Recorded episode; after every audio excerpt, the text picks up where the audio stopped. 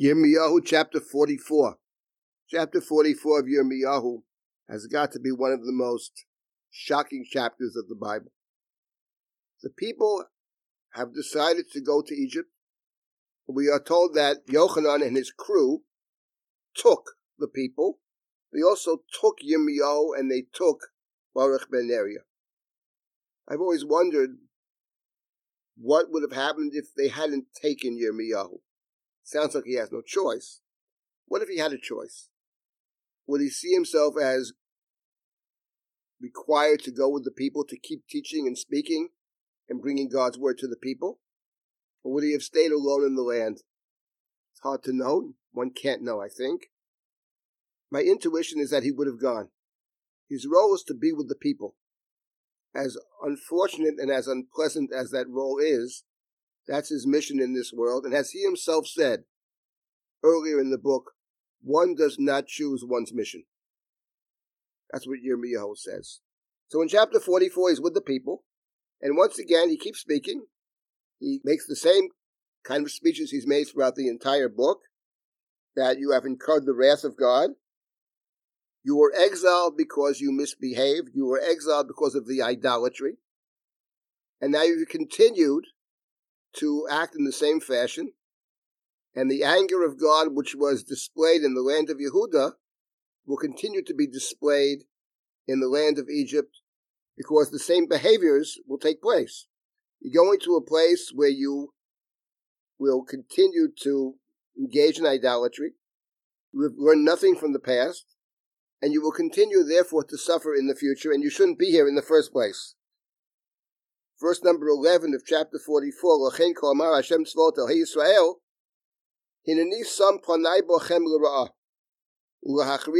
Yehuda, I am going to set my face against you for punishment, to cut off all of Judah. V'lokachti et sherit Yehuda, asher samu eretz Mitzrayim lo gusham, v'tamu kol b'eretz Mitzrayim yipolu, those who decided to go to Egypt, they will be utterly consumed. Bacherev ubarav yitamu mikaton v'yad gadol, bacherev uvarav yamutu, v'yal v'yala l'shama l'kola l'cherpa, they shall fall by the sword, they shall be consumed by famine, great and small alike shall die by the sword, by famine, they shall become a curse and a desolation and a mockery. So it's the same kind of speeches he's been giving all along, the same kind of warnings. There is a suggestion in verse 14 that it won't be a total destruction. There will be some small remnants remaining. In verse 14, there it says, Lo yeh palit v'sarid l'sherit Yehuda, haboim l'gursham b'yeretz Mitzrayim, v'lashuv eretz Yehuda, asher hema menasim et nafsham l'shuv l'shevet sham, ki lo yashuvu ki im pleitim of the remnant of Judah who came to survive here in the land of Egypt, no survivor or fugitive shall be left to return to the land of Judah. Though they all long to return and dwell there, none shall return except a few survivors. So there's always a few survivors, but fundamentally, this will be a extremely counterproductive move. And now we have what is a truly shocking interchange between the remnant that is in Egypt, and Yirmiyahu. By the way, the chapter begins by saying, Hadavar shehayel Yirmiyahu el kol hayudim hayoshvim b'eretz Mitzrayim hayoshvim b'migdol uvetach panches uvenof uveyeretz patros. So it mentions four places that the Jews are living. Earlier, in the previous chapter, it said they came to Tachpanches. So it sounds like this message of Yirmiyahu is given not just those who were in Tachpanches. We know, it says earlier that some Jews had already left to Egypt, and this could be a general message to all Jews who dwell in the land of Egypt. And Yirmiyahu's response to the people, in verse number 15, Vayanu et Yirmiyahu kol hanoshim hayodim ki mekadrot nishehem le'elohim acherim. Kol hanoshim ha'omdot kahal gadol. V'chol ha'am hayoshvim b'yeretz Mitzrayim b'patros le'mar there's a response to what Yirmiyahu has said. Yirmiyahu has accused them of idolatry in the past and idolatry in the present, and he said, and that's why we're in exile, because we have betrayed God, engaged in idolatry. Here it speaks specifically about the community and those that knew that their wives made offerings to other gods. All the women present, a large gathering, all the people lived in Patros in the land of Egypt. And they say the following.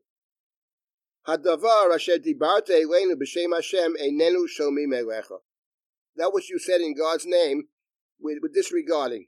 We're paying no attention. We're going to do all that we said. In other words, the vows that we made, the obligations we made to other gods.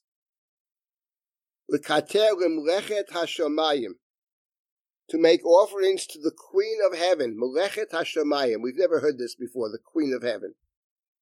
We have made offerings, we've made vows. Fasechu nisachim, we've poured libations. Kasher asino anachlev avotenu, mulachenu v'sarenu, the same way our ancestors did this. We have a tradition of idolatry. The same way we did it, B'yarei Yehuda v'chutzot Yerushalayim.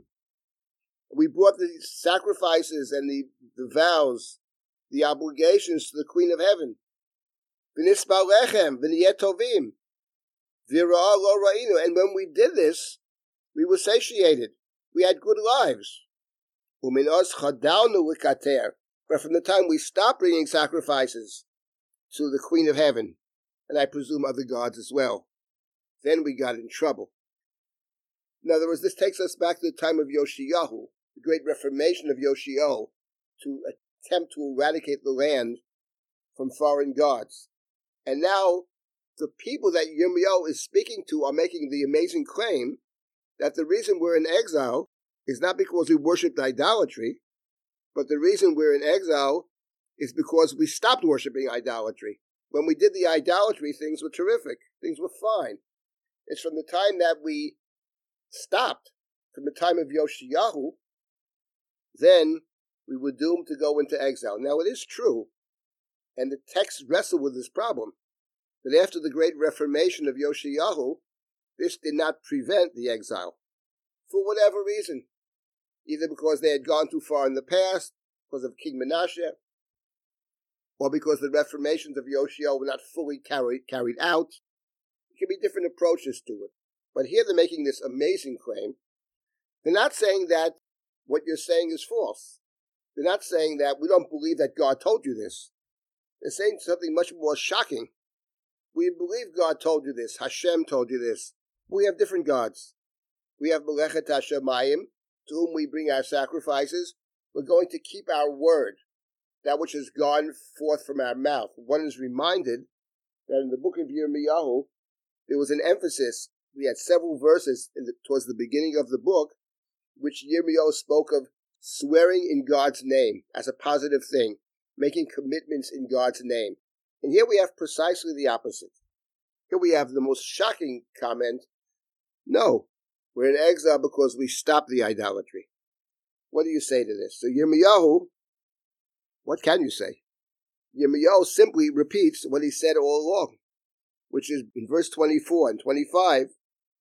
He says that I speak in the name of God, that you who say you are going to continue to worship the idols, that the idols were the source of benefit for you, Shimu Devar Hashem Ko Yehudai Yoshim B'Eretz Mitzrayim. And God says, listen to what I have to say. I swear by my great name. I also make statements, have obligations, and I swear to you that you who dwell in the land of Egypt, I am going to watch, be watchful over you in a negative and not a positive way, for evil and not for good, and those who dwell here will be consumed with famine and by sword. Only a few will return. In verse 28, Plite Cherev Yeshuvun Min Eretz Mitzrayim Few in number will return, but very few in number. The remnant of Israel will be consumed in the land of Egypt. And Yirmiyahu gives them a sign that this is true.